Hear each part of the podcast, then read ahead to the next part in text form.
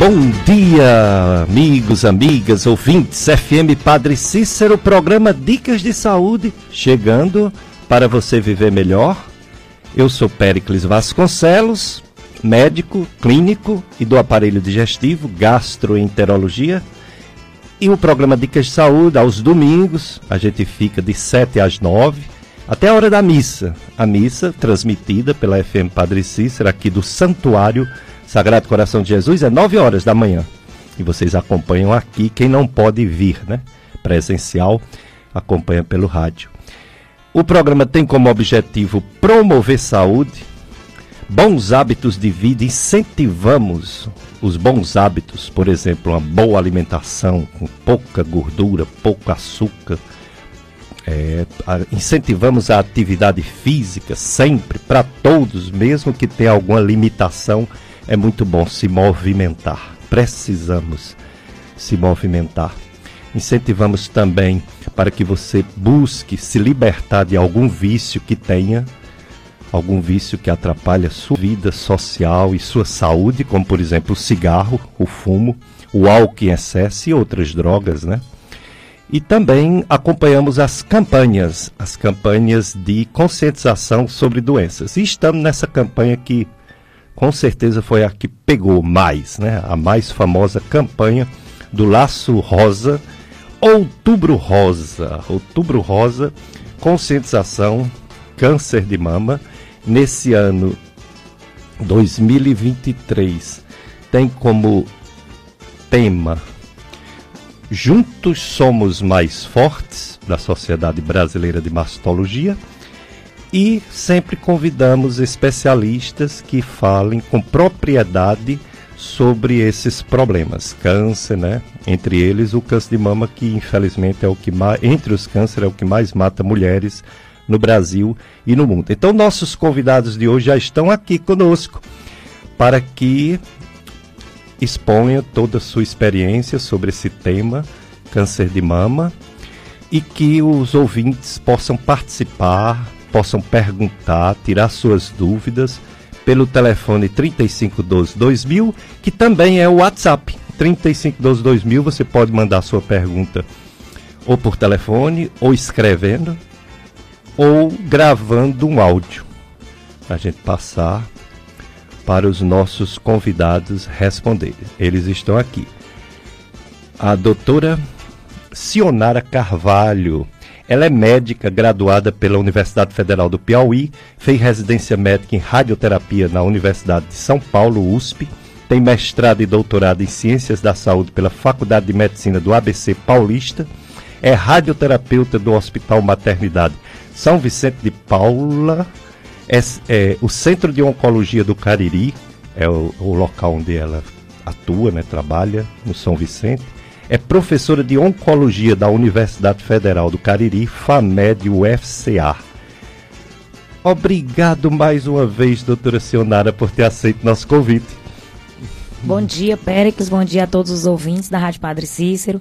Eu que agradeço o convite e sempre parabenizo essa iniciativa do Péricles de estar trazendo é, informação de qualidade para a população. Então, estou aqui à disposição para falar um pouco de câncer de mama para que a gente reforce a importância da prevenção, do diagnóstico precoce, para que a gente consiga alcançar melhores taxas de cura. Isso, muito obrigado por ter vindo.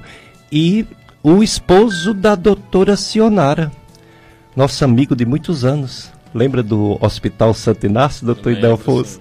Nesse tempo eu dava mais plantão do que hoje, né? Até assumia lá no, no Hospital Santo Inácio pela Estácio, né? Era FMJ, você fez a residência em cirurgia, cirurgia e cirurgia geral e a gente assumia não só a, a, diária, mas aquele sorteio a gente ficava às vezes até final de semana, né? Tendo que evoluir, pedindo a Deus para os residentes não entrar em greve para a gente não ficar só, porque ajudam demais os médicos é, residentes. Doutor Idelfonso Carvalho, também graduado pela Universidade Federal do Piauí, tem residência médica em cirurgia geral e mastologia. Mastologia é o estudo da mama, das mamas, né? É, é mastologista do Hospital Maternidade São Vicente de Paula do Centro de Oncologia do Cariri, é diretor do IAC, que é o Instituto de Acupuntura do Cariri, que fica no Central Park, aqui no Juazeiro. Bom dia, doutor Idelfonso. Obrigado viu, por ter vindo falar sua experiência nesse assunto tão delicado que é o câncer de mama. Eu que agradeço, espero. Dou um bom dia a todos. Agradeço por estar aqui, para a gente poder estar falando desse assunto que tanto impacta a sociedade no dia a dia. É verdade. É uma coisa triste, mas é uma coisa que também tem um lado positivo, que é da conscientização. Eu estava vendo, toda vez que eu chamo vocês, todos os, a doutora Sheila, o doutor Ricardo Kiduti, com a doutora Patrícia, eu dou uma lida antes para ver a situação, né? E fazer as perguntas para vocês.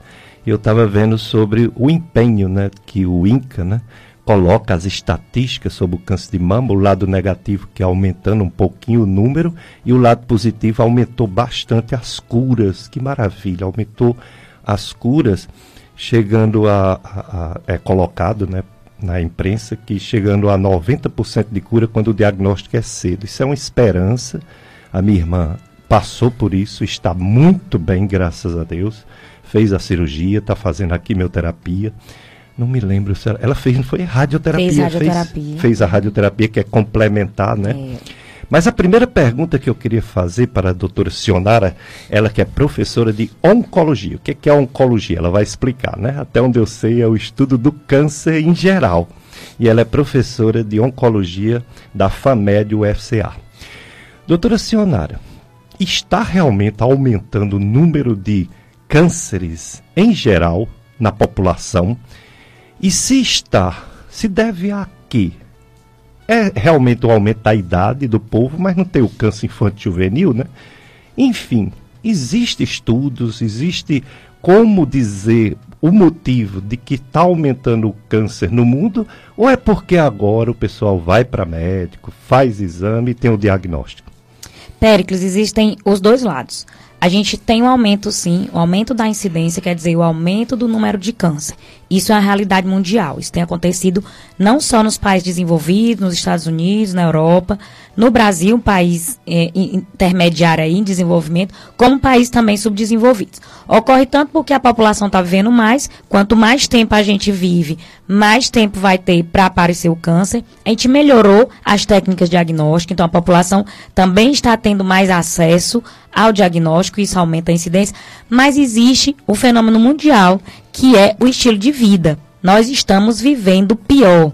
Então, à medida em que a gente tem mais obesidade, obesidade, falando especificamente do câncer de mama, ela é um fator de risco para o câncer de mama isoladamente, porque produz um hormônio na periferia, na gordura, que a gente chama de estrona, e esse hormônio é cancerígeno é, as pessoas estão fumando mais. A gente teve uma queda do tabagismo durante muito tempo, no Brasil especificamente, com a campanha de combate ao tabagismo muito eficaz e agora com o advento do cigarro eletrônico, a população está fumando, o jovem voltou a fumar. É, antes, quando a gente ia para algum evento social, as pessoas que iam fumar, elas eram mais isoladas durante muito tempo. A gente teve, é, nós que temos aí mais de 40 anos, nós pegamos tanto o que era comum fumar, a gente pegou essa etapa em que o fumo teve um, uma, um combate muito forte, as pessoas pararam, e agora a gente está vendo o ressurgimento do tabagismo como uma coisa da moda social, e isso faz com que aumente o número de câncer, porque o tabagismo é um fator isolado para vários tipos de câncer. Câncer de boca, câncer de laringe, câncer de esôfago. Então, é outra coisa que a gente tem, tabagismo, é, o sedentarismo que provoca o excesso de peso e a gente está comendo muita comida inflamatória, muita comida industrializada. Antigamente a gente comia mais comida de verdade, né? Baseada em frutas. Em... Hoje a gente está abrindo mais pacotes. Então, o nosso estilo de vida é adoecedor. E esse estilo de vida faz com que aumente a incidência do câncer no mundo todo. É, infelizmente, né?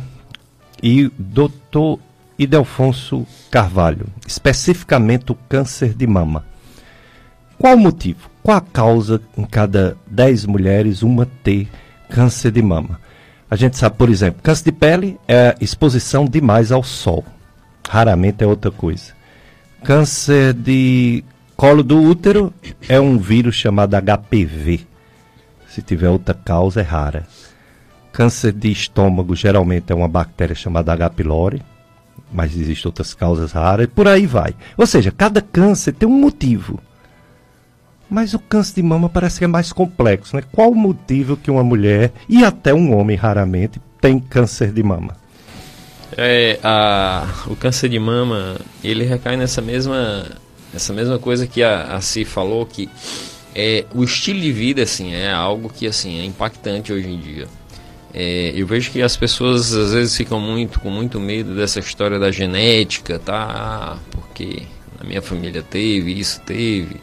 E a genética, assim, se, quando você vai lá para as estatísticas, elas é só 5 a 10% dos casos que acontecem no mundo.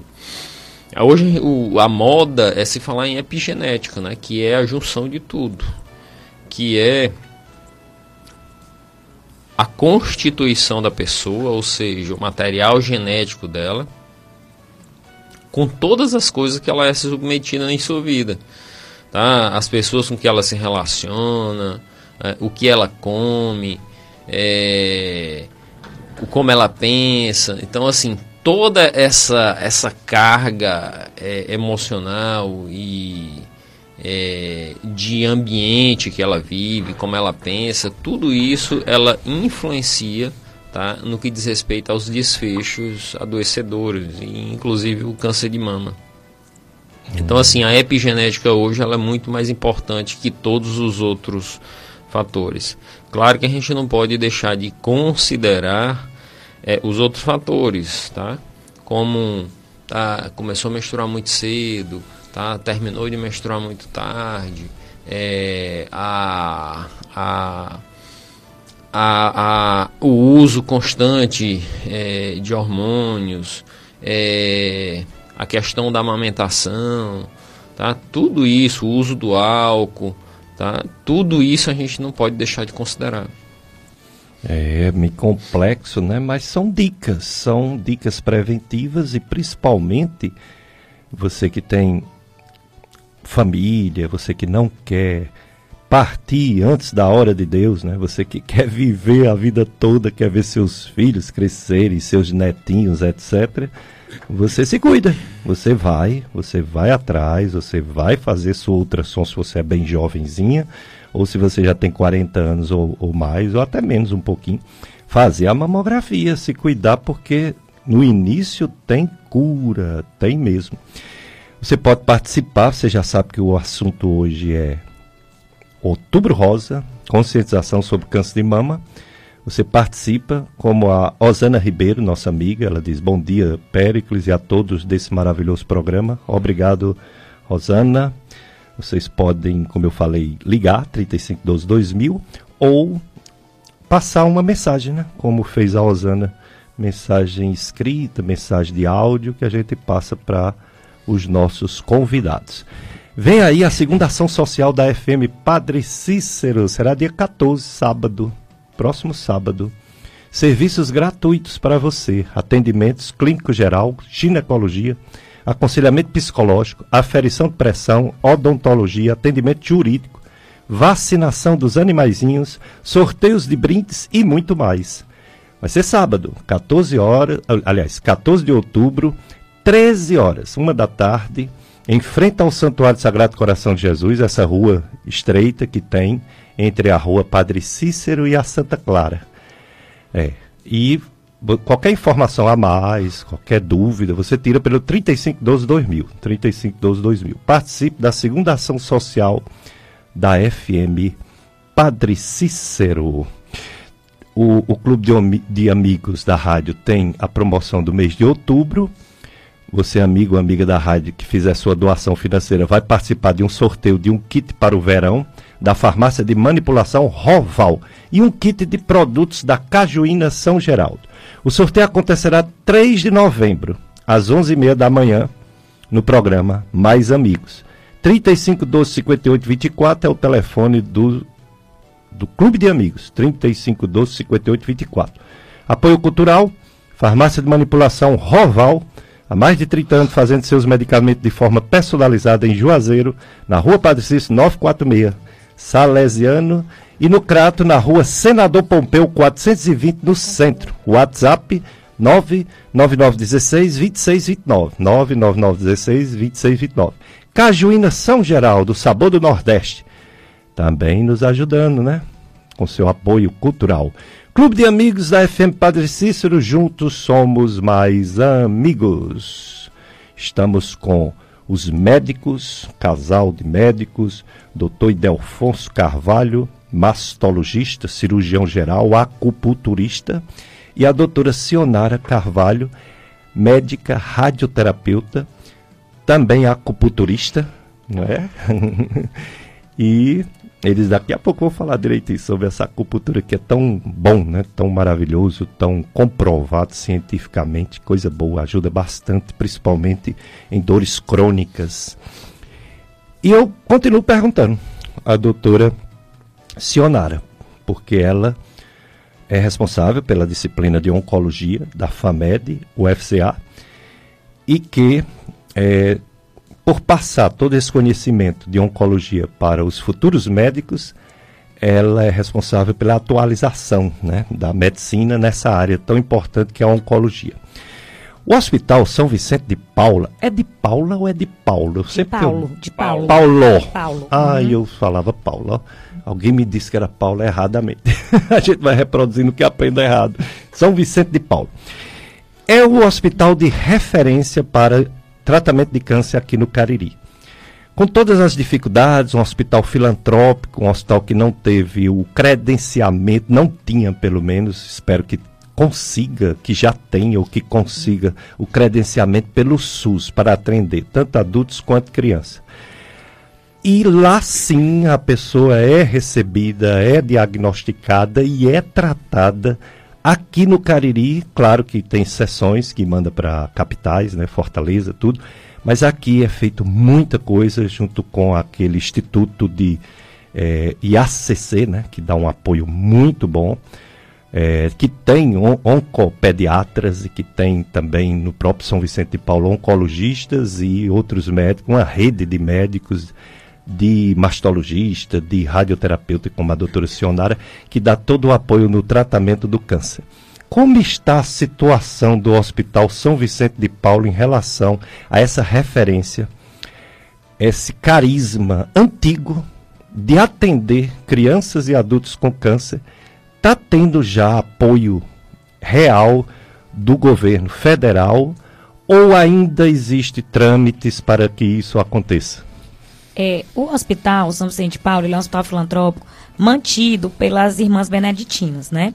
Então, ele é a referência do, do tratamento de câncer para toda a região do Cariri. Então, desde a região de Guatua, Copiara, Mombaça, esses pacientes são referenciados aqui para o Cariri. Então, pegando a partir de Guatua, ali que seria o centro-sul e todo o sul, viriam para cá. E no Ceará nós temos três áreas que tratam câncer, é, hospitais grandes assim, que tem radioterapia, por exemplo. A gente tem na capital, em Fortaleza, a gente tem dois serviços lá que tem radioterapia. A gente tem Sobral e Barbalha, né? Então, o São Vicente, ele é um hospital filantrópico e é credenciado ao SUS. Para oncologia, ele é referência, seja para cirurgia oncológica, e aí entra o cirurgião oncológico, a urologia para o câncer de próstata, o cirurgião de cabeça e pescoço para o câncer de boca, de laringe. É, entra também o cirurgião torácico para o câncer de pulmão. É, trato gastrointestinal, os, é, os cânceres ginecológicos. Então, o São Vicente ele é referência para todo tipo de câncer. O, o, a verba primordial que vem para câncer, como é um serviço terciário, como é um serviço de alta complexidade, ela é destinada do governo federal, para direto para a prefeitura. Então a gente chama o fundo a fundo, né? Só que essa verba nem sempre é suficiente para toda a demanda. E principalmente, como a gente falou, está crescendo a incidência de câncer. Então, os pacientes estão vindo mais pacientes. Outra coisa também, antes da pandemia, muitos pacientes da região do Centro-Sul iam para Fortaleza. E hoje esses pacientes estão preferindo vir para cá. É mais perto, é mais fácil de vir. Em Fortaleza, é tudo longe, tem trânsito, do paciente ficar na casa de um parente ou alguém, às vezes numa casa de apoio. e é, para se deslocar para o hospital, a violência. Então, para esse paciente, a logística é mais fácil aqui em Barbalha, que é uma cidade menor, uma cidade mais tranquila. Esse paciente está preferindo vir e ele já era referenciado para cá, ele acabava vindo para Fortaleza. Hoje, esses pacientes estão vindo mais, então o fluxo também aumentou. Então, a gente tem essa verba federal, que não é suficiente, e tem também a verba estadual. O governo do estado, o, o, o, o governo agora dessa nova gestão, é humano, ele, como promessa de campanha, investir no câncer, ele está cumprindo. Ele está destinando mais verbas para o combate ao câncer. Não só aqui, aqui também no Cariri, mas também lá em Fortaleza, no Instituto do Câncer do Ceará, destinou uma verba para eles. E existem é, propostas do governo para criar outros centros de oncologia. A verdade é que nós temos essa destinação de verba, mas ainda temos a questão da fila de espera, que é um problema geral do SUS. Não é específico do Hospital São Vicente, não é específico do ICC em Fortaleza, ou se você pegar o Hospital do Câncer de Pernambuco em Recife. Isso é um problema macroestrutural, porque a gente tem limitação. De... O Brasil é um país continental. As pessoas também precisam entender isso. Muita gente critica o SUS, acha que demora. Gente, mas se não fosse o SUS, a nossa população ia ficar amíngua. Você que é mais velho, ouvinte, que pegou a época pré-SUS, sabe que ou a pessoa ia para uma casa, uma Santa Casa de Misericórdia, ou as pessoas ficavam indigentes na rua sem ter acesso à saúde se não pudesse pagar. Então o SUS, com todos os problemas que ele tem, ele é um alento, especialmente para tratamento caro, tratamento de alta complexidade como o câncer. Que uma cirurgia oncológica é muito cara, um tratamento de quimioterapia é muito caro, um tratamento de radioterapia requer alta tecnologia, é muito caro. Então, se não fosse o SUS, eu nem consigo imaginar como seria o caos, como essas pessoas não teriam acesso. E um, o, o número de mortes seria, assim, inaceitável.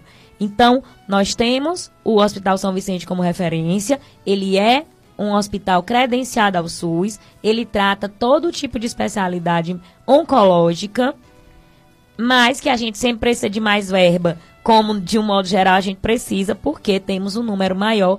E estamos e mais uma vez, repito, estamos falando de um país continental como o Brasil, né? É verdade, mas que bom, né? Que bom que temos o SUS, que bom que temos o Hospital São Vicente de Paulo e temos esse, esse serviço né, de oncologia nesse hospital que tem tantos testemunhos lindos de pessoas, principalmente crianças né, curadas, adultos também, adultos também curados. Temos, infelizmente, também muitas perdas, né, porque é uma doença grave quando é descoberta em fase já avançada mas como tem testemunhos de famílias, eu conheço diversas famílias que agradecem demais a todo o tratamento que os filhos receberam, ou que os pais receberam no Hospital São Vicente de Paulo. Só um adendo, Péricles, hum. que eu esqueci de falar, mas é importante a gente dizer que como está tendo esse aumento no número de demanda, o São Vicente também está crescendo houve a inauguração do novo ambulatório de oncologia clínica. O oncologista clínico é aquele médico que prescreve a quimioterapia. Nós temos quatro oncologistas clínicos hoje no São Vicente. O hospital também ganhou verba para uma ressonância e também vai ter um novo tomógrafo. Então, está no processo de expansão. O próprio setor de radioterapia, que é o setor onde eu trabalho, está reformando também. Por quê? Porque a gente precisa ampliar o serviço. Se a gente tem mais, mais gente adoecendo, mais gente chegando ao hospital, o hospital também se movimenta. Então, as irmãs beneditinas, elas já têm esse histórico de muita preocupação com o paciente. Não só o lado técnico, mas também o lado humano. De empatia, de acolhimento. Isso é uma bandeira do Hospital São Vicente. Eu tô, agora em outubro, eu estou completando 20 anos que eu cheguei ao Cariri, que eu cheguei ao Hospital São Vicente. Então, eu cheguei aqui com 26 anos. Eu acabei de completar 46 anos. então, assim, eu saí da residência e vim para cá. Então, a minha vida como radioterapeuta na região, cresci junto com a região, junto com o hospital e posso dizer para vocês desde sempre. Quando era irmã Deltraut, quando era irmã Rosa e agora com a irmã Juliana. A visão das irmãs beneditinas é a qualidade do atendimento e sempre crescendo também na forma técnica. Então, o São Vicente, todo lugar que você olhar, está tendo uma reforma porque o São Vicente está melhorando. Então, com esse novo centro de imagem, com essa expansão, com o novo tomógrafo, com a ressonância, a gente quer o quê? Melhorar a nossa capacidade. É, é, essa reforma no, no setor de radioterapia, melhorar aumentar a nossa capacidade de receber a população, né? Tem que cantar parabéns para a doutora, foi dia 6, viu? Opa, parabéns, dia 6 agora, pertinho. Pois é, irmã Deltrata, ai, querida, né? A gente se dava muito bem, ela, ela me deixava alguns desafios difíceis, como dar palestra sobre fé, religião e saúde. Já pensou? para os profissionais do São Vicente de Paulo, irmã, não faça isso comigo, não. Ela disse, mas você vai, é uma missão.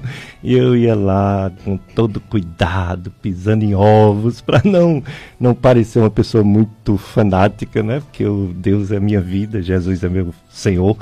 Mas a gente se dava bem, o pessoal de lá, realmente, os colegas, né? Os colegas ajudavam, davam testemunho. Coisa linda mesmo. Irmã Deltrato deixou essa semente, né, que é até hoje, né, bem seguida. Que coisa boa, né? É, nós estamos no mês missionário. E aqui na rádio Padre Cícero tem um programa específico. Segunda a sexta, às 5 da tarde, o programa especial Igreja e Missão, apresentação do meu amigo Diácono Lula. Divulgue e sintonize Igreja em Missão. Vamos para o nosso primeiro bloco de apoio cultural Carlos Eduardo, nosso operador de som, escudeiro, forte, firme, sempre conosco aqui. Depois a gente volta fazendo mais perguntas ao doutor Idelfonso Carvalho, a doutora Sionara Carvalho, que vieram falar sobre o Outubro Rosa.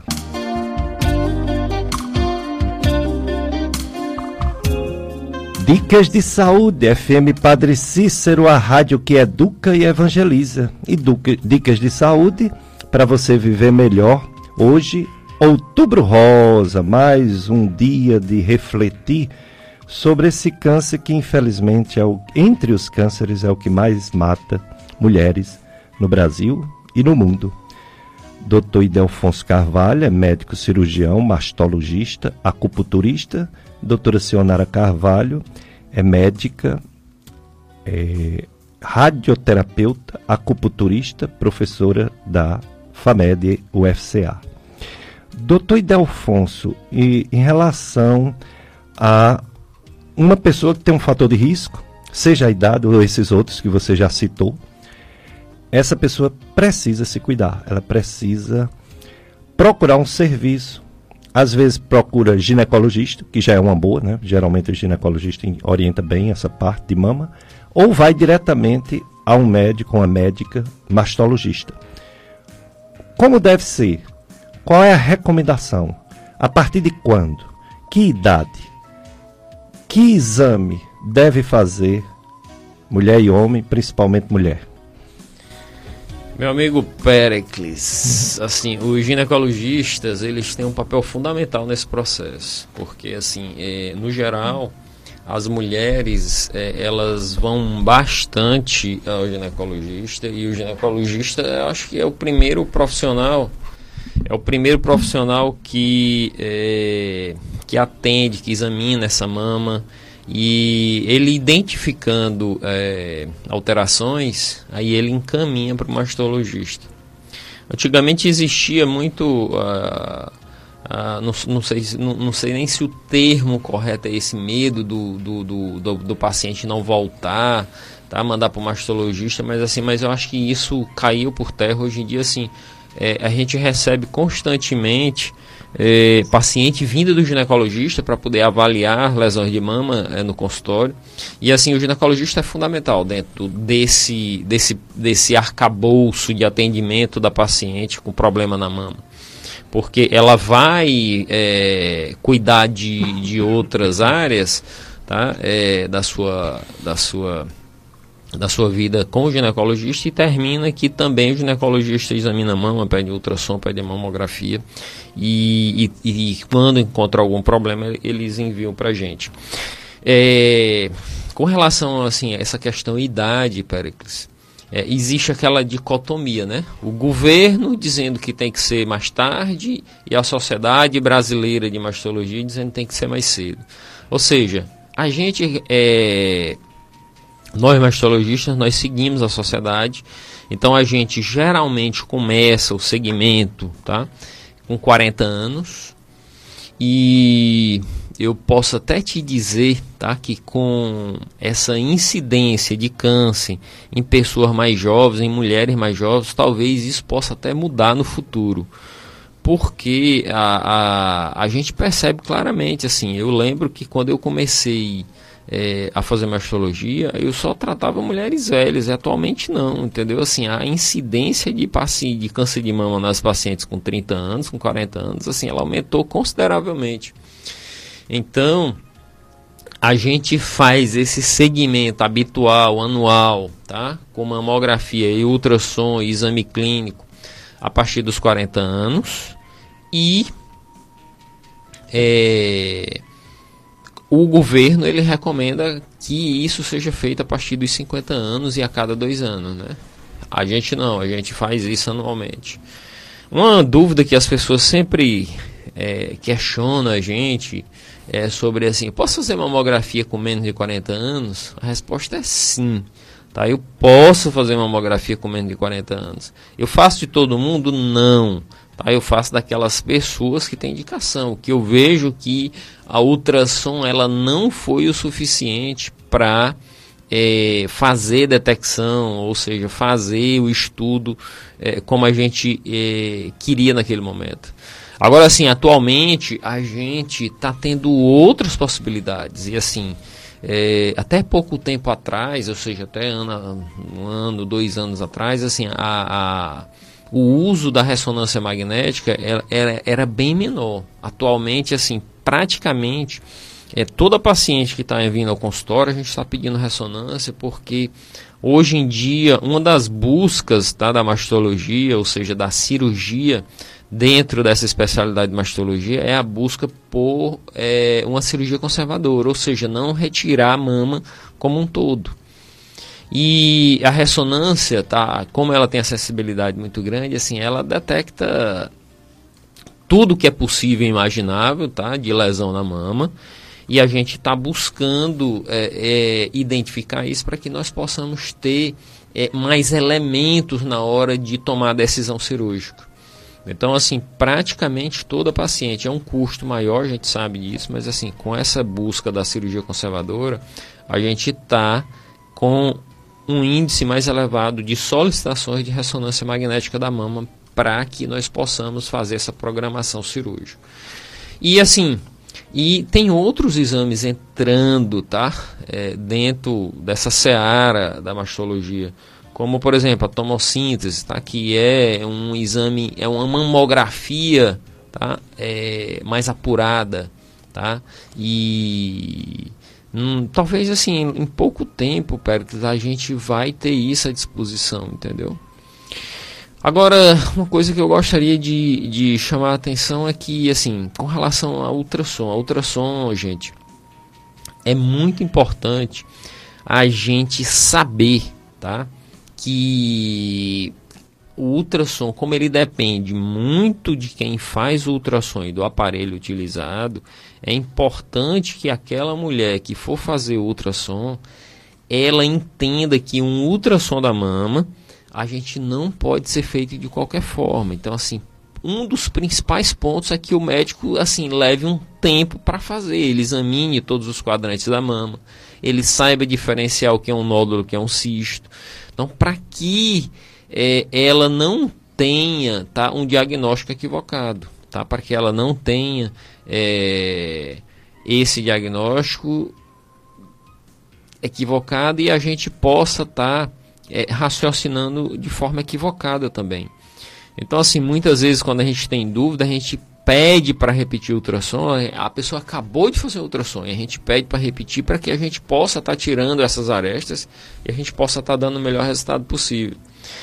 E é isso, sabe? Tá? A gente tem mais possibilidades de, de diagnósticas. Tá? A recomendação, tá? ela continua do, a partir dos 40 anos para fazer segmento anual de, de, da, das mulheres com mamografia, ultrassom e exame clínico. E é isso, tá? Esses exames de imagem você citou, principalmente a mamografia, falou também da ultrassonografia, da ressonância magnética. Em algumas situações específicas, há necessidade de biopsiar o achado do exame, né? Uma biópsia para o diagnóstico. E a classificação parece que tem uma universi universal, né? No mundo todo se usa aquele BIRADS. Explica um pouquinho esse BIRADS. O, o BIRADS é um sistema de dados, tá? É assim, é, é, uma abreviação, tá? Em inglês, tá? Sistema de dados de imagem da mama, tá? Uhum. Então, assim, é, é uma classificação internacional. Tá? Então, assim, se você chegar com um exame tá? lá no Japão em português, ele vai reconhecer lá o BIRADS, porque o inglês é uma língua universal, e vai dizer, ó, o BIRADS 3, é o BIRADS 4, tá? Até o BIRADS 3 a gente não biopsia e às vezes biopsia, tá? Quando a gente pega uma paciente muito cancerofóbica, por exemplo. Então a gente pode estar tá lá biopsiando, ou então assim, a gente, apesar de estar tá lá BIRADS 3, eu não concordo com essa classificação que o ultrassonografista fez, tá? o, o, o radiologista fez lá na mamografia, e aí a gente biopsia sim, a gente vai lá e diz, não, eu vou biopsiar. Então, assim, é BIRADS 3, teoricamente, assim, pelo se a gente for seguir tá, a conduta do BIRADS, a gente não biopsia. A partir do 4, não. A partir do 4, todas as lesões elas devem ser biopsiadas. Inclusive, assim, às vezes, acontece corriqueiramente no consultório, tem paciente que chega com BIRADS 4, eu nem concordo tá, com o BIRADS 4 e eu mesmo assim solicito, porque é aquela história. Tá lá o BIRADS 4, teoricamente, assim, é uma condição sine qua non, tá? É BIRADS 4, é sinônimo de biópsia. Então a gente biopsia, muitas lesões que eu não concordo vêm lá dizendo que é realmente benigno, mas assim, mas eu, eu biopsio. E principalmente se eu noto que a paciente ela tem tá, é, um que a mais de preocupação com aquele, com aquele exame, com aquela situação. Agora, sim, uma coisa muito importante, tá? As pessoas saberem com relação é, a você fazer só ressonância magnética e você for fazer biópsia. Para você ter ideia, é, até Fortaleza, tá? Tinha lá um serviço que fazia biópsia de, de mama por ressonância magnética e, e ultimamente eu vejo os colegas aqui reclamando que nem esse serviço está fazendo mais.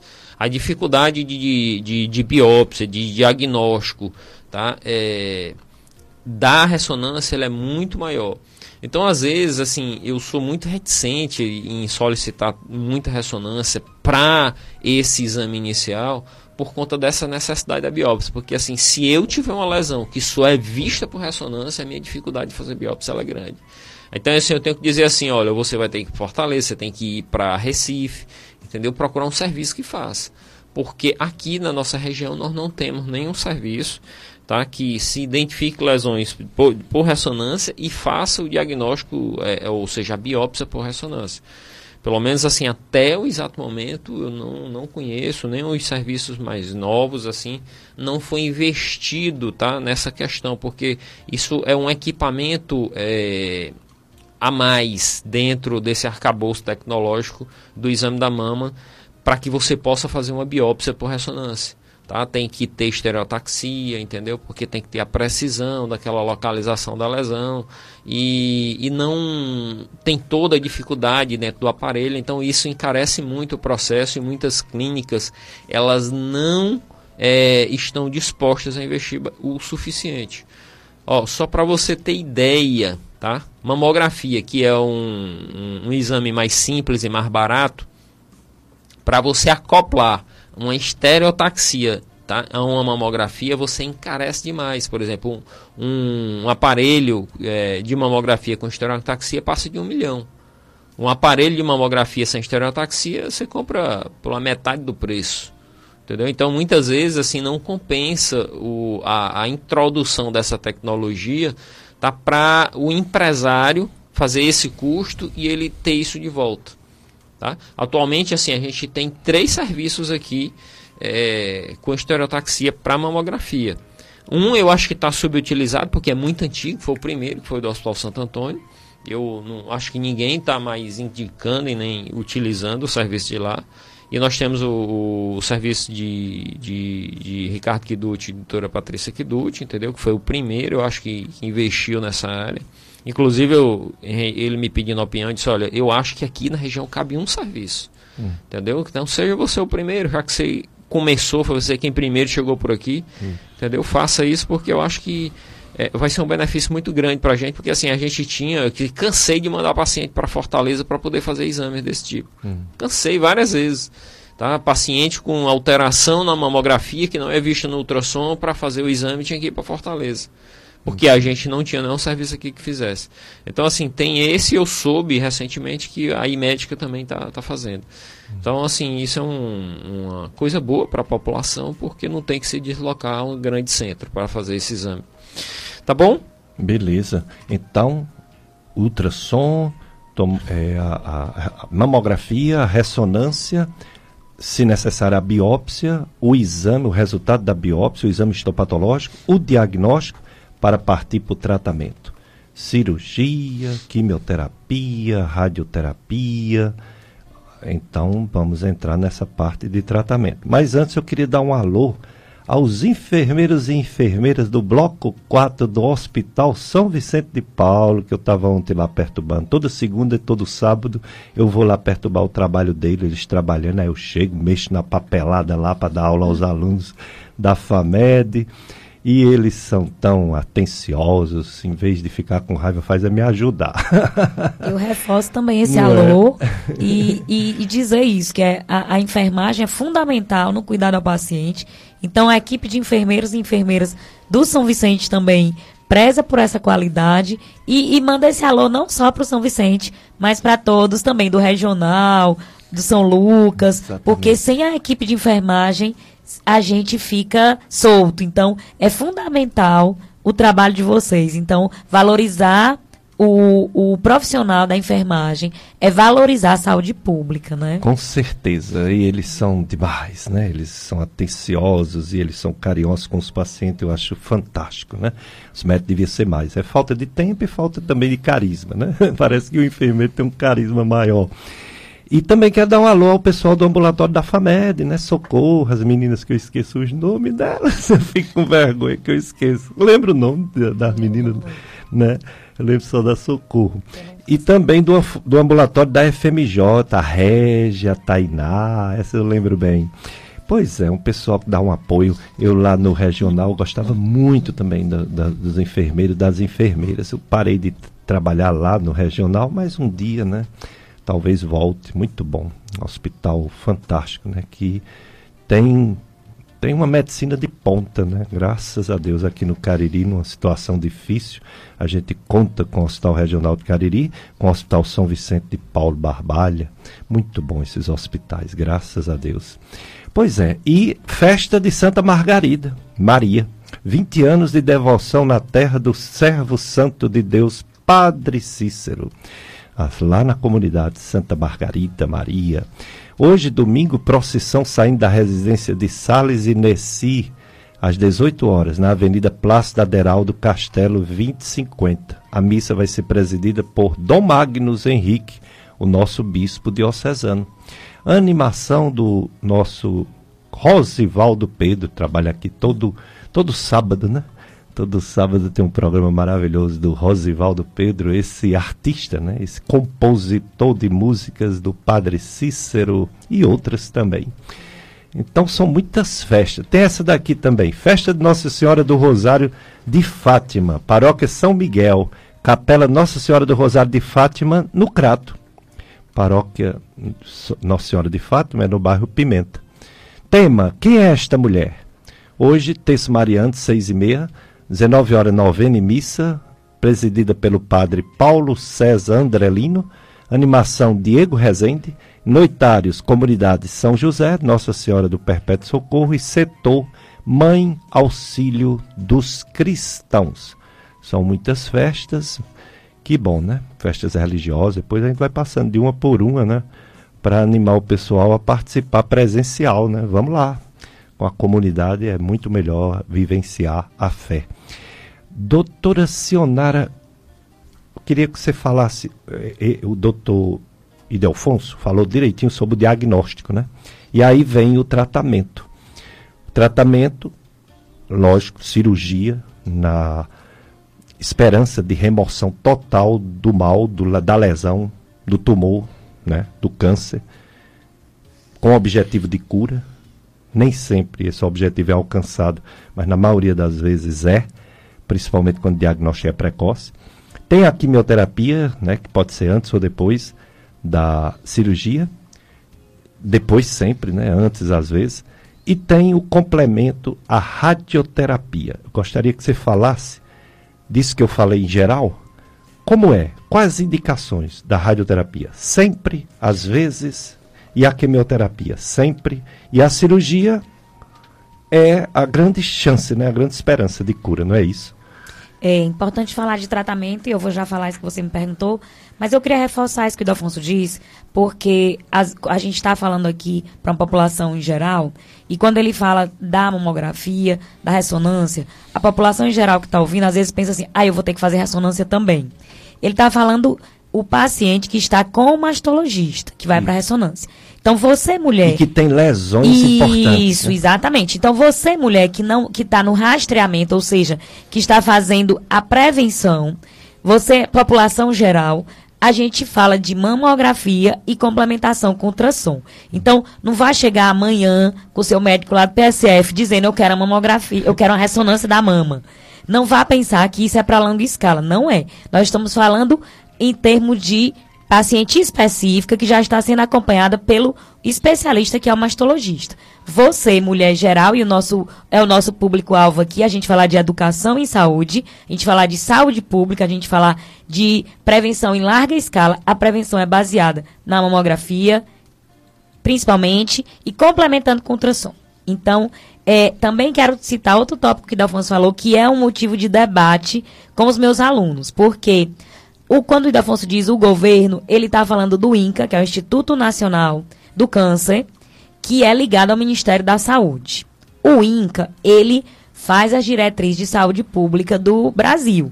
Não só é, o INCA faz para o câncer, o Ministério da Saúde para todas as outras doenças. O INCA ele recomenda que a mamografia seja feita a partir de 50 anos, a cada dois anos. A Sociedade Brasileira de Mastologia não concorda com o INCA e baseado também em. O INCA tem estudos que referencia e que dá evidência para isso, principalmente nos lugares onde tem saúde pública no mundo, como o Canadá e o Reino Unido. Então, realmente, o impacto da, da mamografia é maior nessas mulheres a partir de 50 anos. Mas, como o Delfonso disse, às vezes os estudos não acompanham as mudanças de cenário. As mudanças é. são mais rápidas do que realizar o estudo para comprovar essa mudança. Então, a Sociedade Brasileira de Mastologia, ela recomenda que a mamografia seja feita a partir dos 40 anos e todos os anos. Eu também sigo essa recomendação e eu promovo sempre um debate com os meus alunos. Eu peço para eles pesquisarem o que, que o INCA diz, o que, que a Sociedade Brasileira diz e que eles digam com quem que ele concorda e que traga os argumentos para isso. Então, vamos pesquisar na ciência, vamos pesquisar o que que os argumentos é, evidências trazem para que a gente possa dizer isso. Então, além da experiência que a gente tem de dizer que no mundo todo está tendo um, uma incidência maior de câncer de mama em pacientes mais jovens, a gente vê também que o câncer de mama existe o tumor de intervalo. O que é esse tumor de intervalo? Às vezes eu tenho uma paciente que fez uma mamografia bem feita, um profissional confiável, ela não tinha lesão e um ano depois aparece a lesão. E, então, isso, isso é, é, é, relativamente comum no câncer de mama. É o que a gente não vê, por exemplo, no câncer de próstata, que a gente não vê no câncer do colo do útero. Eles têm uma história clínica, a história natural da doença mais arrastada. A mama, não estou dizendo que é uma regra, então entenda bem você, que tá, ouvinte. É, existem casos em que aparecem tumores de um ano para outro. Então, essa recomendação de ser a cada dois anos ela, do, do, ela me parece equivocada. Então, eu também sigo as diretrizes da Sociedade Brasileira de Mastologia. Outra coisa, quando você diz para um paciente do posto, volte daqui a dois anos, ela pode acabar não voltando. A gente veio aí na pandemia, em que a gente passou dois anos as pessoas dentro de casa e muita gente não fez seus exames preventivos e está explodindo aí um monte de doença que ficou incubada durante a pandemia. Então, fazer com que essa paciente vá ao posto anualmente, com que ela se cuide, com que ela seja protagonista do cuidar da sua saúde, também é muito importante. É, explicação sobre diagnóstico precoce, né? Que é o que importa é que seja cedo e não que seja tarde, né? Vamos também falar sobre os tratamentos, mas tem mais um bloco de apoio cultural, não é isso, Carlos Eduardo? Vamos lá.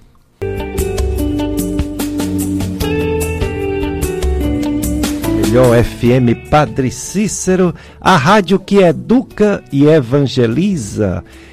Outubro Rosa, estou aqui com os doutores, doutor, doutora, doutor Idelfonso Carvalho, doutora Sionara Carvalho. E as festas dos padroeiros, como eu falei, são muitas. Tem, por exemplo, a comunidade Nossa Senhora Aparecida, com sua festa, na paróquia Nossa Senhora de Lourdes, na Vila Maria Célia Calou. O tema, Maria, exemplo de vocação e missão. Novena e celebração às 19 horas, noitários, comunidade dos sítios, Junco e Jurema. É, são muitas festas, graças a Deus. Só de, de Nossa Senhora Aparecida tem também no bairro João Cabral, é a paróquia Nossa Senhora Aparecida também.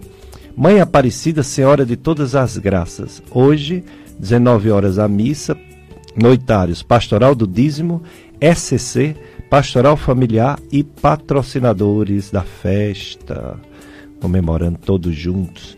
Tem a festa também Nossa Senhora Aparecida, da área pastoral São Sebastião, que é da comunidade do sítio Ipueira, no Crato. Tema: Maria, ensinai-nos que vocação é graça e missão. Hoje, 18h30, novena, 19 horas, celebração da palavra com o diácono Dionísio. Animação Coral Santo Expedito. Noitário, moradores da Ponta da Serra, Ipueira de ba do Baixio e Palmeirinha dos Britos. Tem mais? Deixa eu ver se tem mais uma festinha aqui para gente participar. Buriti, Barbalha. Comunidades Vila Unidas e Buriti. Festa de Nossa Senhora Aparecida, Paróquia São Vicente de Paulo. Tema: Maria, ensinai-nos que vocação é graça e missão sexta noite de novena hoje.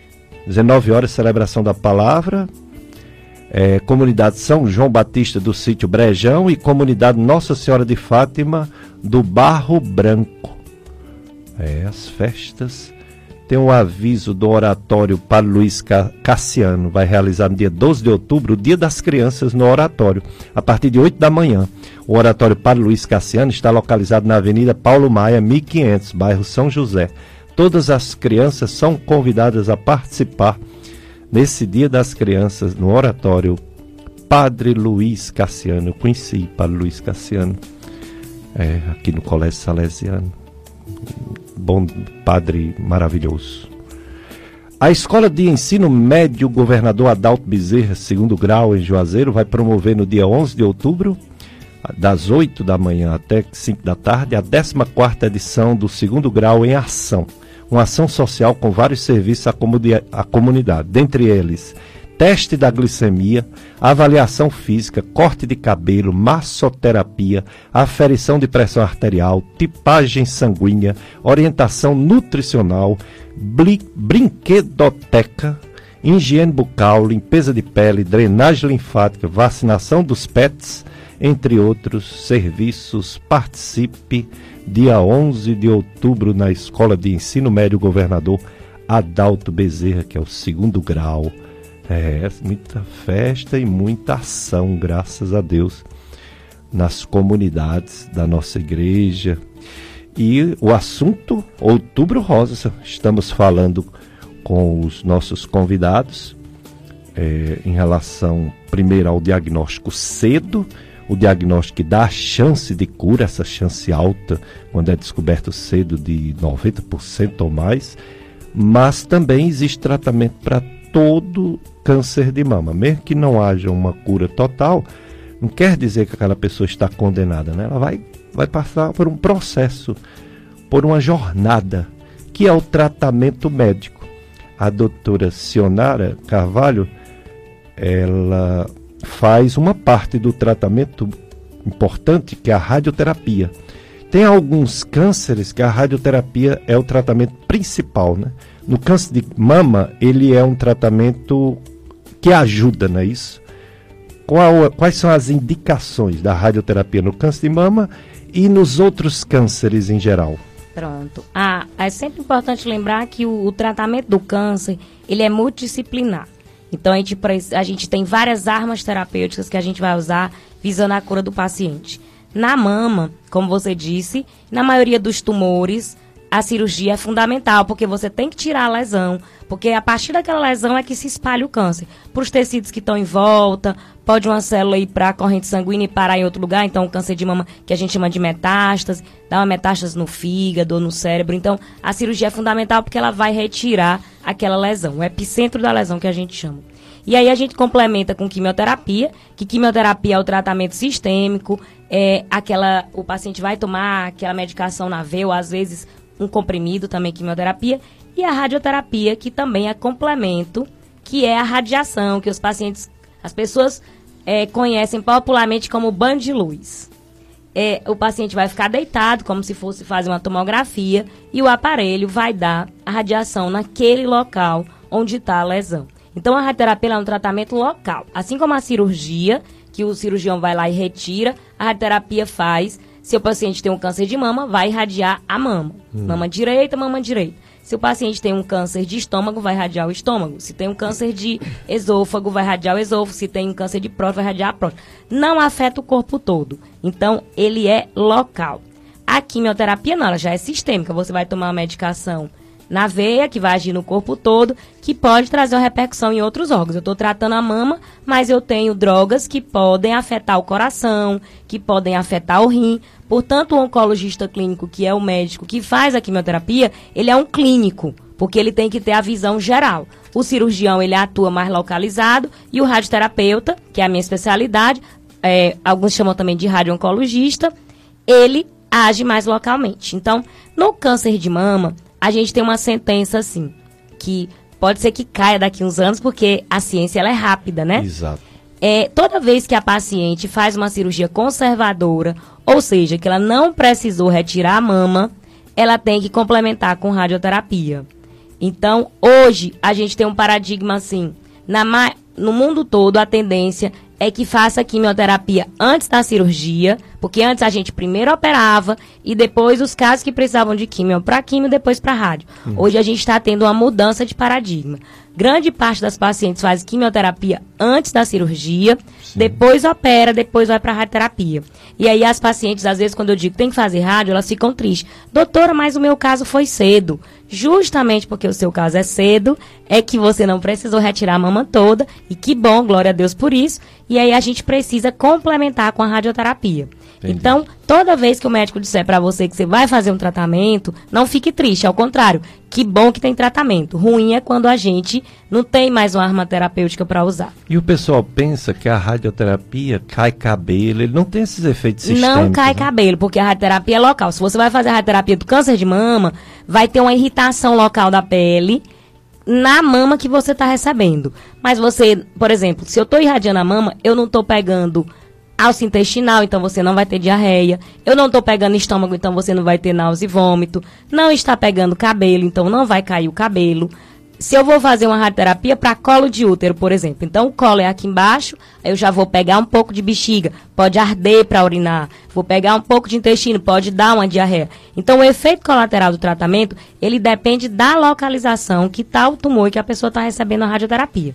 Então é importante também as pessoas entenderem que a radioterapia é local, é diferente da químio, que é um tratamento sistêmico, que a gente chama é um tratamento geral. Então, como o Périx falou, mesmo aqueles casos em que a gente não consiga dar um tratamento curativo, hoje a medicina evoluiu muito, câncer não é uma sentença. Então não precisa você ter medo. Tem gente que diz, ah, eu não quero saber porque eu não quero tratar.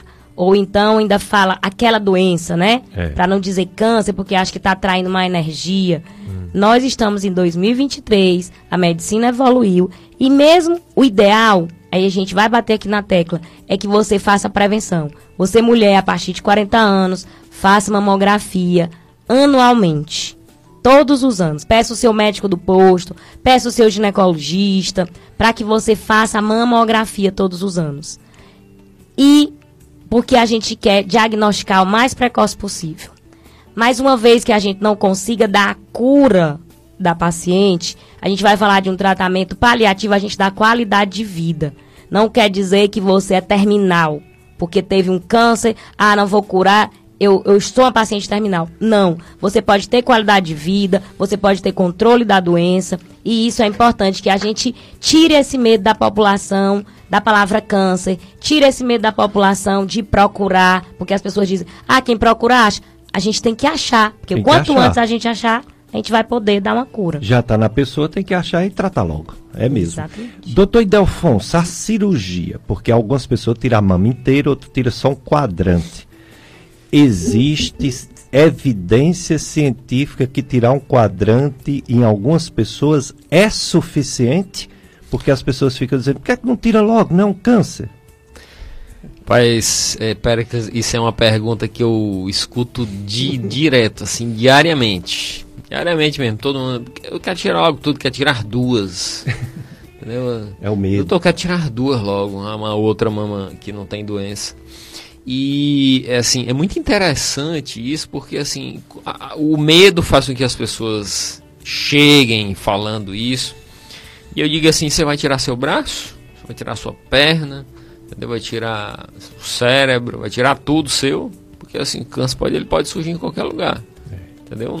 na mama é, que, que tá boa, assim, ela pode surgir também, mas assim, mas ninguém tá, vai sair tirando tudo do corpo só porque existe a possibilidade de ter um câncer. Com relação a essa história da cirurgia conservadora, é, Péricles, é, eu, eu peguei bem essa transição porque assim, quando eu comecei a operar, a gente só fazia mastectomia. Cirurgia conservadora, tá? É, ela surgiu com o Dr. Veronese lá na, na Itália e assim, ele teve a coragem de dizer assim, olha, esse resultado aqui, tá? Sem eu tirar a mama toda, fazendo radioterapia, porque todo mundo que faz cirurgia conservadora é uma condição sine qua non é fazer radioterapia. Sim. Eu vou ter o, os mesmos índices de sobrevida para quem fez mastectomia. Aí ele começou lá a estudar aquelas mulheres as mulheres que aceitaram se submeter a isso, a essa condição de não tirar a mama toda e fazer radioterapia. E assim, hoje tá, tá um, um, uma conduta consolidada. Inclusive, tá, tem trabalho que mostra até resultados melhores. Tá, por conta que você não tira o tecido mamário todo, tá? Todos os mastologistas hoje estão com um olhar muito mais voltado para a questão estética, sabe? A gente se preocupa bastante com isso. Psicológica, né? É, também. É, e a existe, mulher, inclusive, assim, uma coisa que né? é, que está surgindo e a gente vai ver cada vez mais mastologistas é, que fazem só a parte plástica disso, entendeu? Hum. Ou seja, é, existe até um, um, certo. Alguns cirurgiões plásticos não gostam disso, mas, assim, mas é uma coisa que está acontecendo e eu acho que não tem quem segure mais. Claro é, mastologista que não faz, por exemplo, o tratamento da doença. Ele faz só a parte reconstrutiva. Ele só trata depois do tratamento do câncer. Entendeu? Então, é, vamos dizer que é um plástico da mama, tá? porque ele ele tá voltado só para isso. Tá? Ele também trata a doença, mas assim, mas ele prefere estar tá, é, é, é, cuidando da paciente depois que foi, foi feito o, o retirado do tumor. Então, assim, são coisas que vão acontecendo no decorrer do passar dos anos e assim, e ela vai é, tomando corpo e vai ficando e vai prosperando no que diz respeito a isso. Então, assim, para que fique bem claro para todo mundo que está aqui ouvindo a gente, hoje em dia, quando se fala de tratamento de câncer de mama, é, uma das condições primeiras que a gente pensa é em mandar paciente para quimioterapia, ou seja, a quimioterapia sempre em primeiro lugar. E aí muitas pessoas me perguntam, tá? Por que não opera logo? Um dos motivos assim que a gente é, termina preferindo mandar para para quimioterapia é que assim quando eu mando a paciente para quimioterapia no início eu tenho como ver a resposta no tumor Uhum. Tá? E atualmente, por exemplo, com a, a, as possibilidades tá, diagnósticas e terapêuticas que a gente tem na região, é, a gente está tomando cuidado de fazer as marcações desses tumores. Deixa eu tentar explicar aqui para que todo mundo entenda, porque isso é algo fundamental. É, eu já fiz cirurgias de mastectomia depois de uma quimioterapia que se eu tivesse esse recurso anteriormente, eu talvez não precisasse tirar mama, que é, é, eu marcar esse tumor antecipadamente. Então, o que, que é isso? Eu vou lá, eu coloco um clipe dentro desse tumor, e se esse tumor sumir completamente na quimioterapia, eu tenho como saber onde era que esse tumor estava na mama depois da quimioterapia. Então, se eu tenho a possibilidade de utilizar esse recurso, a paciente ela faz o esforço para fazer isso, e e eu tenho uma resposta completa, eu posso continuar fazendo a cirurgia conservadora. Se eu não tiver isso à minha disposição, eu vou ter que fazer a mastectomia, ou seja, o tumor sumiu completamente na quimioterapia, mas eu tenho que fazer a, a, a mastectomia porque eu não tenho mais referência do tumor, eu não sei onde é que o tumor estava dentro da mama. E então isso é uma coisa é, muito importante porque eu mantenho a cirurgia conservadora. Só que tá? Que fique bem claro que eu não tenho isso disponível no SUS, tá? As pessoas que vão fazer isso, todas têm que pagar por isso, tá? Não tenho, não tenho dentro do serviço do SUS essa, esse recurso. É, é, é, alto o custo? É, não, não é alto não. Por exemplo, você faz uma marcação dessa por mil reais tá? É, considerando todo o arcabouço e as outras coisas que a gente tem de gastos dentro da mama, assim, a gente é, é um, um, custo que ele, que ele é, dá para ser absorvido com certo esforço, tá? É, e, e, isso é fundamental na, na hora do, do tratamento conservador, na hora de eu dar esse resultado de tratamento para paciente. Então, é essa questão tá? É, de tratamento, tá? que fique bem claro. A gente prefere a quimioterapia. Agora, tem casos, tá? principalmente nos tumores luminais, que é uma classificação que a gente tem tá? É, bioquímica do tumor. É, os tumores luminais, a gente às vezes opera ele antes da, da, da quimioterapia, porque a quimioterapia ela não tem um efeito tão grande sobre o tumor. Então, muitas vezes, quando o tumor é muito pequeno, é um tumor luminal, com KI67 muito baixo, eu prefiro estar tá indicando essa cirurgia logo. Porque a gente sabe que o resultado da quimioterapia não é tão expressivo naquele tumor e aquela história, que até é uma frase de campanha do, do, do, do Outubro Rosa, que é assim, quanto antes melhor. Isso. Ou seja, quanto antes eu fizer um tratamento, melhor. Legal. Entendeu? Então, assim, aí eu vou lá, por exemplo, é por isso que eu sempre digo, a mastologia, apesar da, do, da cirurgia, ela não ser tão complexa, é uma, é uma seara que muitos médicos, tá, cirurgiões, claro, eles não se metem porque é, porque as decisões que nós temos que tomar elas não são, não são simples. Às vezes eu tenho uma conduta, tá?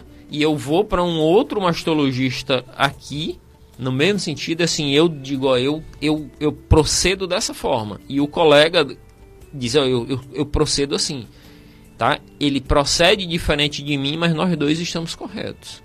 Entendo. Entendeu? Porque então, assim, a complex... cada um tem uma maneira né, de trabalhar, mas sempre, mas sempre com evidência científica. Exatamente. Exatamente. A complexidade das decisões, entendeu? Ela protege mais essa questão de todo mundo estar tá fazendo cirurgia da mama, entendeu? Hum. Tá? Porque assim, a, a, complexidade das decisões, elas são grandes, elas não são pequenas. Exato. Tá?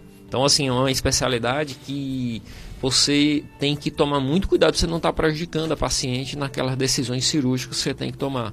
E muitas vezes assim você tem que chamar a paciente para participar disso. Olha, eu posso fazer isso, isso e isso. O que, que você quer? Hum. Tá? Não, doutor, o senhor que decide. Não, querida, somos nós quem decidimos. Você tem que decidir junto comigo, porque assim, isso é responsabilidade nossa. Eu estou aqui para lhe orientar o que, que nós temos à disposição e você tem que chegar junto comigo e dizer assim, não, doutor, eu prefiro isso. Entendo. Entendeu?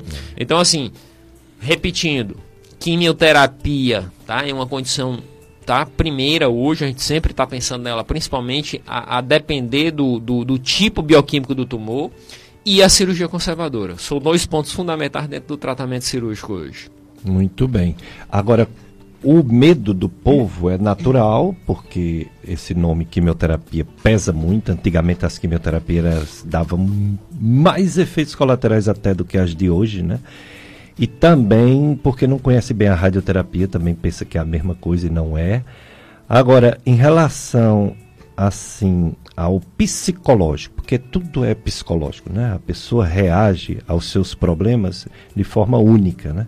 Não existe duas pessoas iguais.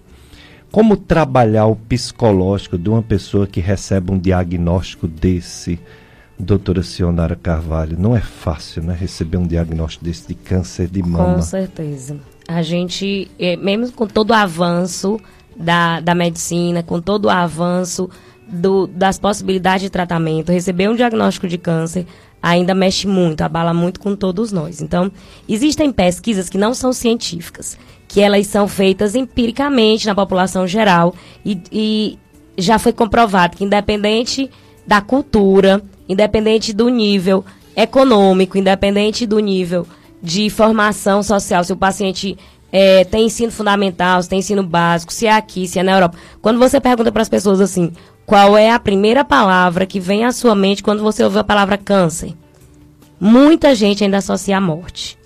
Então, isso, como eu já disse, pode ser aqui, pode ser no Sudeste, pode ser nos Estados Unidos, pode ser na Europa, ainda é muito associado no, no inconsciente coletivo que câncer é sinônimo de morte. Então a gente tem que entender que essa paciente que recebeu, e o paciente diz, é, quando eu tive o diagnóstico, é como se abriu um buraco embaixo dos meus pés, o meu mundo caiu.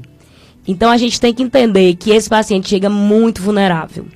Por isso que o serviço de oncologia ele precisa ter equipe multidisciplinar. Ele precisa ter psicólogo, ele precisa ter acolhimento, ele precisa ter assistente social. E, e isso é fundamental. Então, o médico que vai dar o diagnóstico, às vezes na atenção primária, o médico do PSF, ou o médico que fez o procedimento, que fez a biópsia, precisa também entender para esse paciente, é sempre importante quando a gente vai dar o diagnóstico, que tenha ancoragem social, que é isso, que esse paciente venha com algum familiar. Porque naquele momento que ele tem um choque, às vezes ele não consegue entender mais a informação. Muita gente diz, ah, doutora, eu nem lembro quando o médico disse que era um câncer, eu já não, não ouvi mais nada. Eu não lembro. Então, a gente é, é, é, existem alguns passos para a gente seguir nesse diagnóstico. E isso eu falo muito para os meus alunos. Os alunos passam na oncologia, lá na FAMED, no sétimo semestre. E aí é aquela hora que a gente diz assim, como comunicar mais notícias, porque é um diagnóstico difícil. Como tirar esses mitos do paciente, como ele não ter a reação inicial de que ele achar que é uma sentença. Entender que tem tratamento, que ele tem que participar desse tratamento, que é um tratamento demorado, que não é mágica, chegou hoje, já resolveu amanhã, que ele precisa mudar hábitos de vida, se ele está fumando, ele tem que parar de fumar, ele tem que fazer atividade física, ele tem que repensar a sua vida e seu estilo de vida. Então, o acolhimento ao paciente ele é fundamental. Então, nós como médicos também não podemos dizer assim: "Ah, fica a cargo do psicólogo ou fica a cargo do psiquiatra". É responsabilidade nossa também. É uma habilidade médica saber comunicar. Existe um protocolo muito famoso de comunicação de más notícias, que chama protocolo Spikes, mas eu digo sempre para os alunos, isso é coisa, americano gosta muito de sistematizar as coisas, né? É. Mas a gente aqui, principalmente no Nordeste, na cultura nossa latino-americana, a gente é mais empático. O, o, o médico nos Estados Unidos e na Europa, eles são, por, culturalmente, eles são mais frios. E o nosso paciente aqui, ele quer ser acolhido, ele quer um toque de mão. A pandemia tirou muito isso da gente, o contato o abraço, o pegar na mão, mas agora a gente está retomando isso. E, e, eu sempre digo, nós estamos numa cultura latina, interior do Nordeste. O paciente, ele quer ser acolhido, ele quer aquele olho no olho, ele quer um abraço, uma palavra de conforto que você dá num primeiro momento. Então, nós precisamos treinar como médicos, como profissionais de saúde, treinar nossa habilidade de comunicação, entender que estamos não tratando uma doença, nós não tratamos um câncer, nós tratamos uma pessoa é a Dona Maria, o seu João, é a Dona Rosa, que está ali na minha frente. Que tem toda uma história de vida, que tem uma, um, uma lente de ver o mundo diferente da minha ou de cada um. E aí também é outra, é, Péricles, é, é outra, é, vamos dizer assim, é o desafio da oncologia. A gente, como diria um preceptor meu da residência, o doutor Avelino, ele dizia que trabalhar com oncologia é viver entre a onda e o rochedo. Como assim? Eu tenho que ser flexível como a onda para eu me sensibilizar, para eu receber o paciente, mas às vezes eu tenho que ser firme como o rochedo. Senão eu vou absorver tudo aquilo ali, vou ficar triste demais, vou chorar com o paciente, ele está precisando de força naquele momento. Mas eu não posso também virar só uma rocha e banalizar a morte, banalizar o sofrimento e virar uma médica muito tecnicista, que não me importa com o paciente, que não não me sensibilizo com, com, com o sofrimento dele. Então, trabalhar com oncologia é pensar na parte psicológica, é pensar na parte espiritual. Quando a gente fala de espiritual, a gente não está falando necessariamente de religiosidade. Mas a gente vive numa região muito religiosa. Então, é o paciente fortalecer sua fé. Se ele é católico, ele vai fazer o texto, ele vai fazer sua novena. Se ele é um evangélico, ele vai para o seu grupo de oração. Porque nós somos únicos, nós somos mente, nós somos corpo, nós somos espírito e ver o paciente como um todo para que ele fique fortalecido mentalmente, espiritualmente, fisicamente. É, é verdade. Ô, muito importante. Me permita falar aqui de uma coisa assim, claro. eu passei por uma por uma situação agora recente e assim, e eu acho isso muito importante porque assim, é, eu, eu atendi uma paciente do interior do estado aqui e a paciente idosa tá?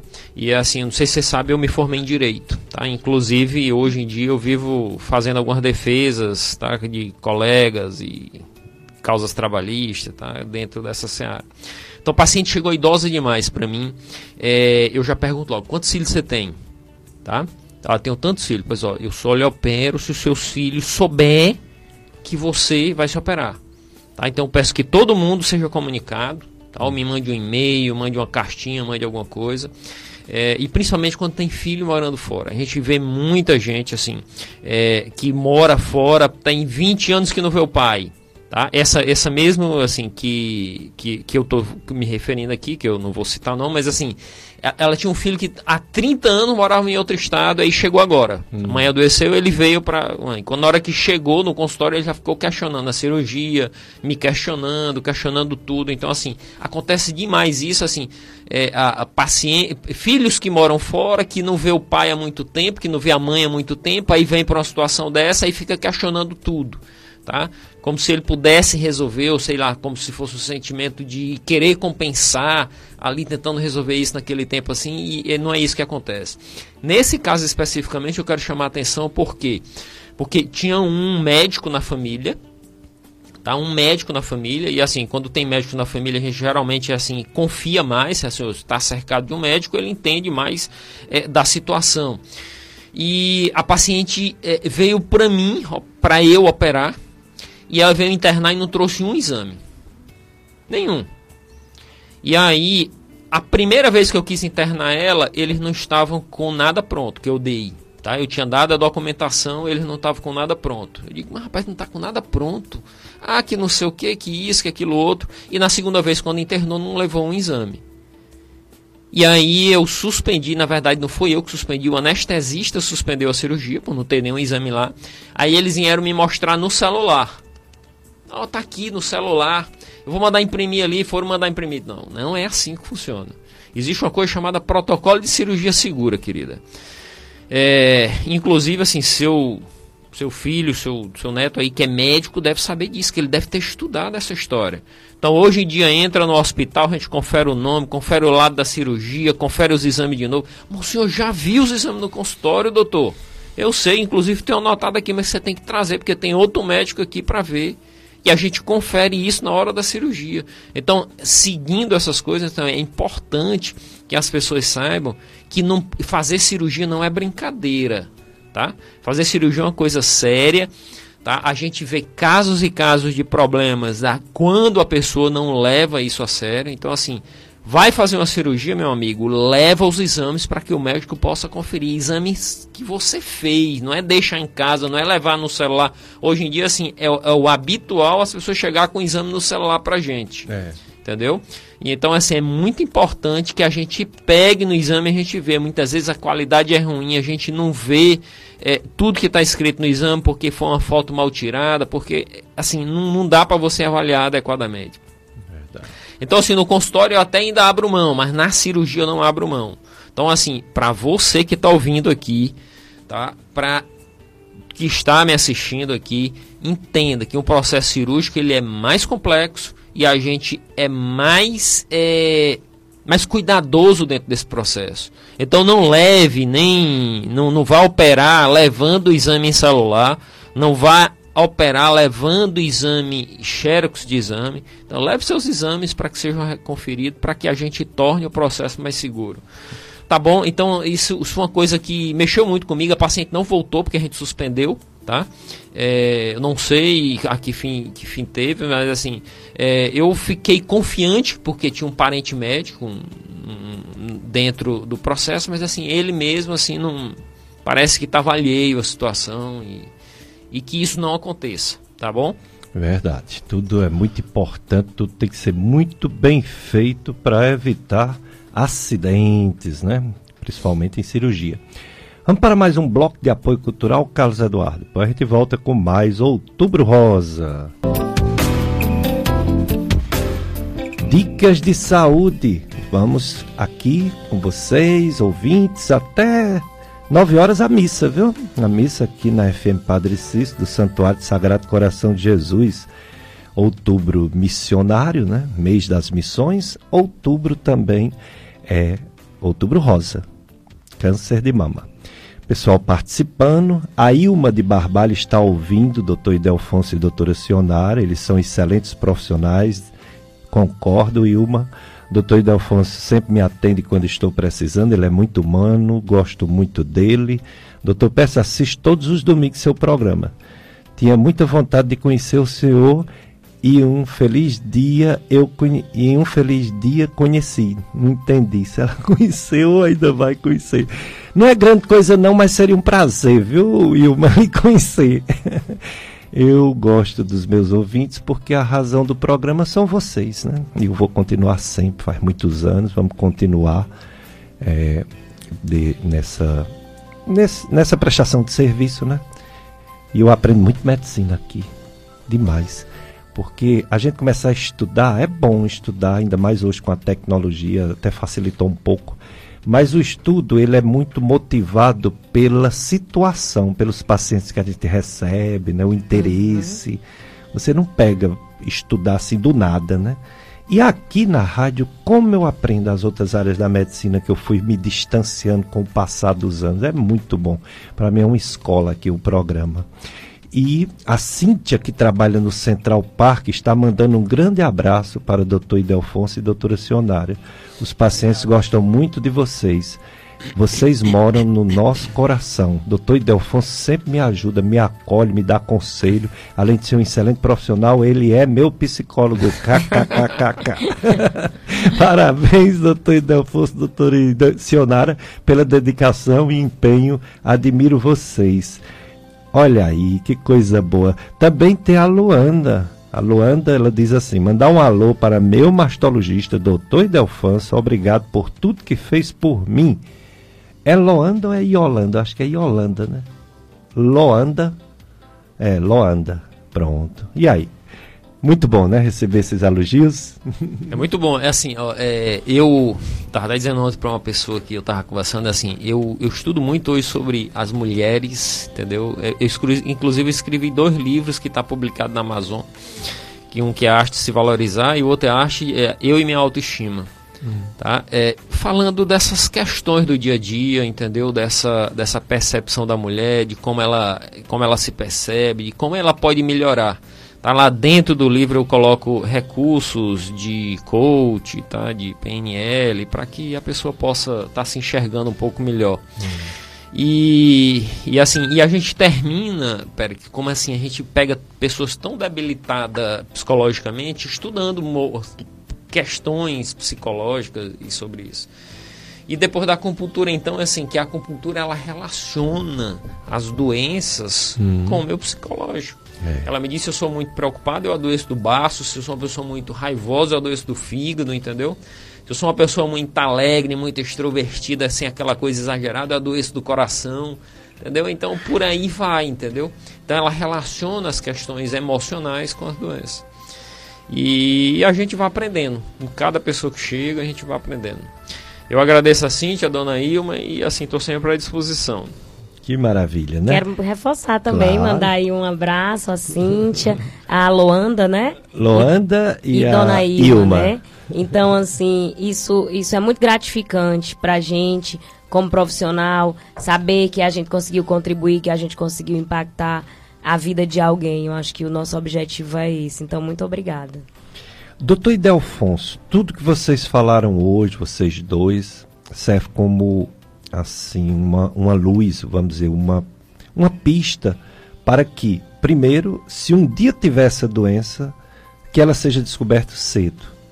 E segundo, como seria bom evitar essa doença e não é tão, não vou dizer que é fácil, mas também não é impossível. Gostaria que você reforçasse o que você já falou sobre estilo de vida. Como deve viver uma mulher e um homem também para ter menos possibilidade de um câncer, não só de mama, mas do corpo todo. Meu amigo, assim, isso vale para tudo na vida, tá? Não só para câncer, mas para tudo, assim. É, nós somos reflexo daquilo que nós fazemos. Tá? Então, meu estilo de vida vai me tornar uma pessoa mais saudável, mais doente, tá? Aqui estão aquilo que eu como, aquilo que eu penso, tá? É, o esporte que eu pratico ou deixo de praticar. Então, assim, são coisas que vão me fazer ter mais saúde ou ter mais doença. Então, assim, nós temos as possibilidades de alimentação adoecedora o tempo todo. Aquela história que a senhora falou. Quanto menos pacote eu abrir, tá? E eu sempre falo para minhas pacientes. Elas perguntam sempre: o que, que eu devo comer, doutor? Então, olha, quanto menos óleo você usar, quanto menos fogão você acender, é um alimento que você tem que comer. É muito simples. Aí você não pode nem me dizer assim: olha, é, eu não tenho isso à minha disposição. Tem sim.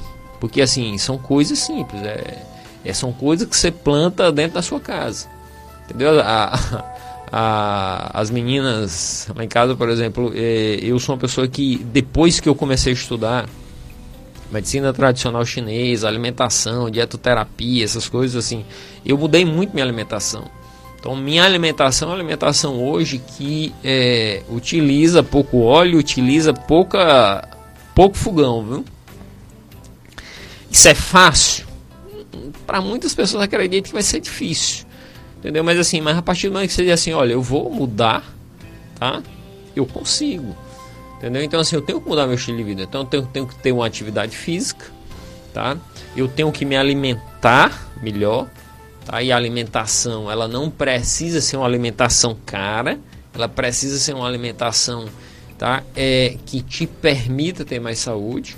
E aí são coisas do dia a dia mesmo, machixa, abóbora, quiabo, tá? feijão. É, eu diminui muito, por exemplo, a minha ingesta de carne, muito, muito mesmo. E introduzi, hoje eu introduzo muitas sementes, tá? No meu, muito, muitas folhas assim. É, eu como não gosto muito de alface, eu procuro outras alternativas, por exemplo, a hora pronobis é uma coisa que eu tenho sempre hoje em casa. Então, assim, são coisas que você tem que mudar seu estilo de vida para que você possa ter mais saúde.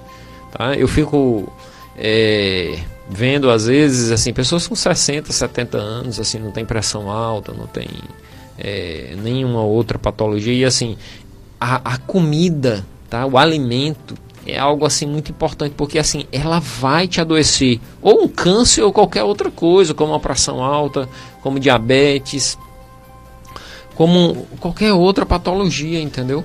E, e, assim, você tem que cuidar disso, você não pode relaxar com isso. É verdade. É teu corpo, é teu maior patrimônio. É.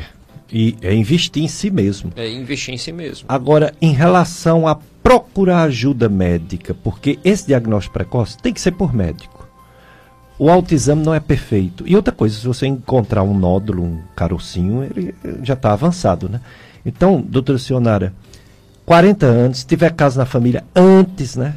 Antes de 40 anos, procurar ginecologista, mastologista, se cuidar para essa descoberta, se acontecer, que seja para curar e não só para descobrir que está com a doença avançada.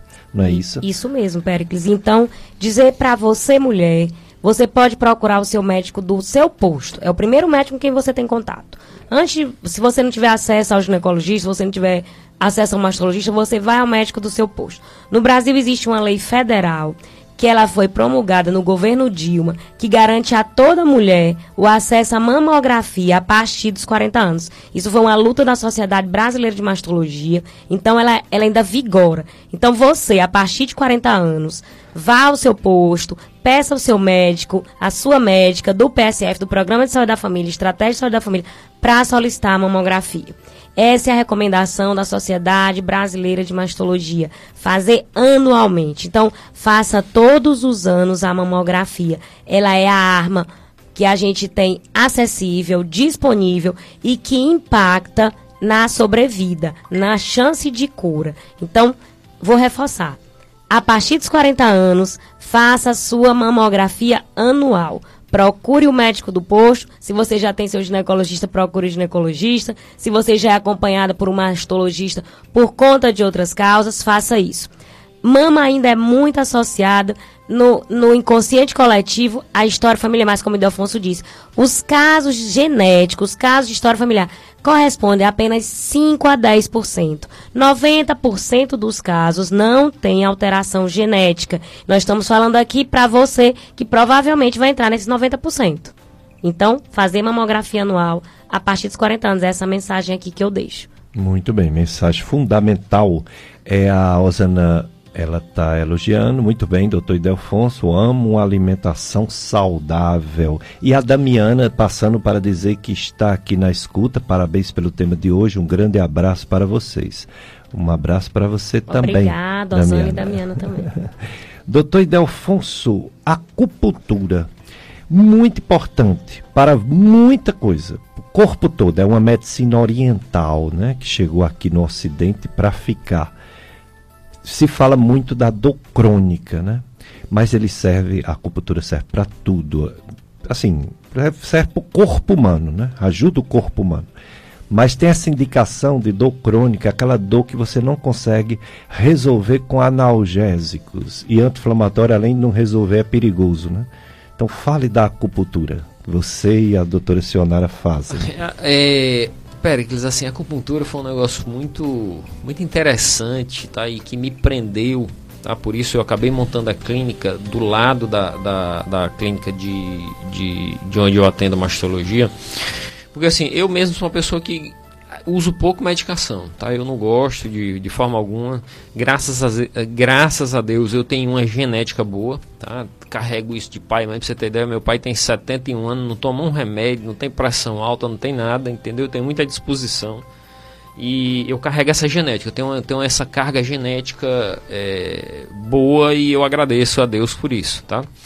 É, e eu não gosto de estar tá usando medicação. Então, é desnecessário, tá? Não sou contra, contra a medicação, mas assim, mas eu não gosto e quando é necessário eu utilizo.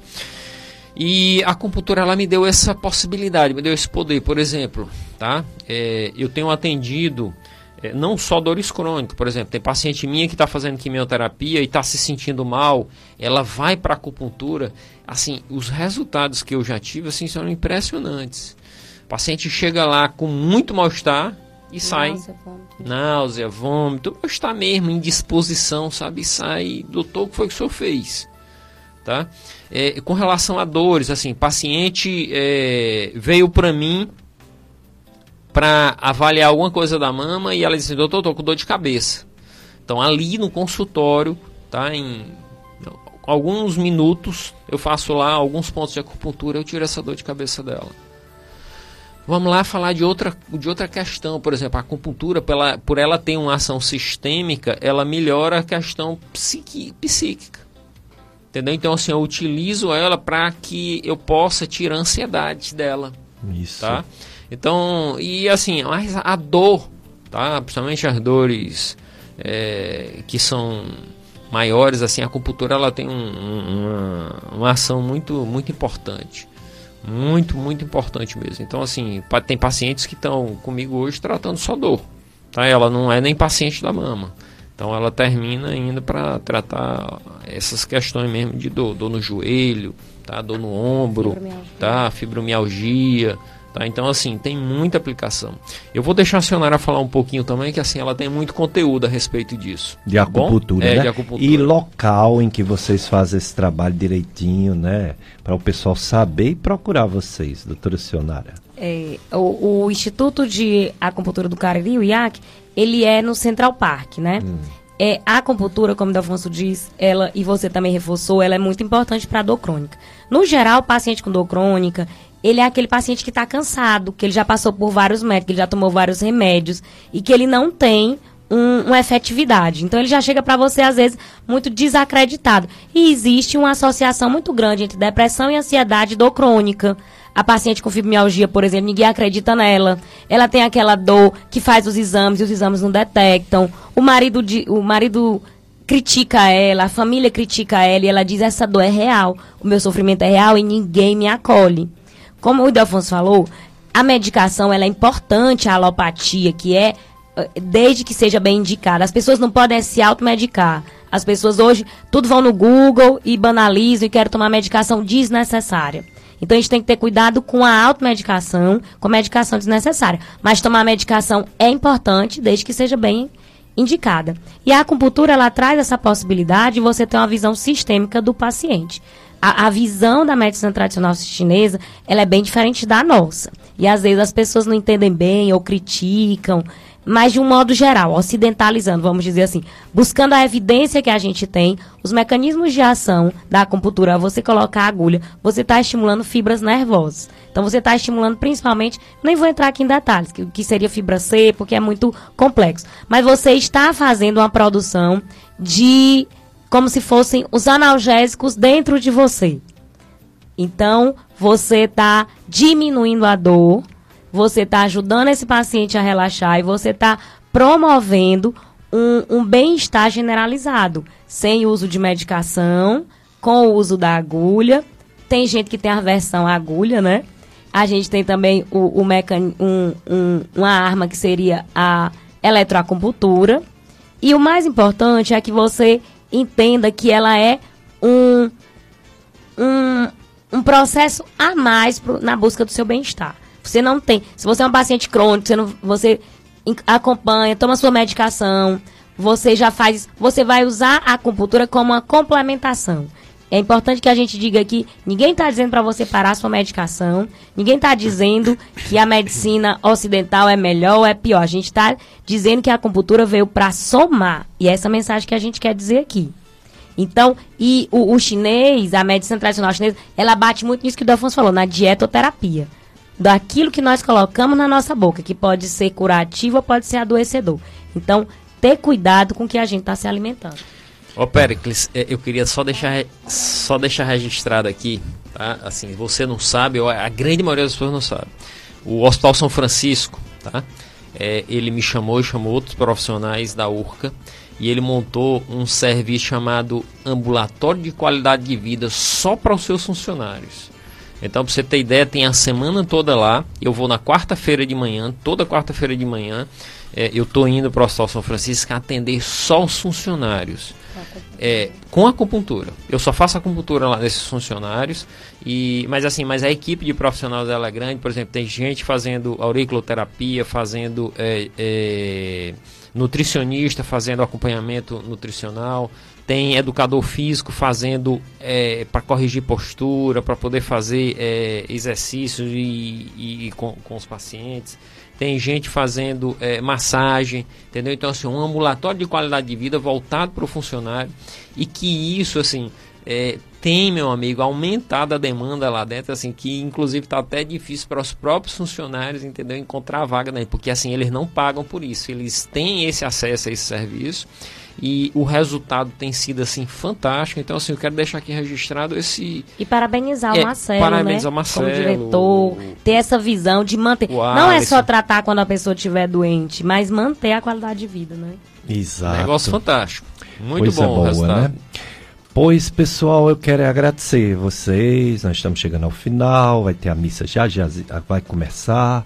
E conto com vocês futuramente, voltar aqui. Vou deixar a frase, para finalizar, a frase da Joana Dark, nosso ouvinte.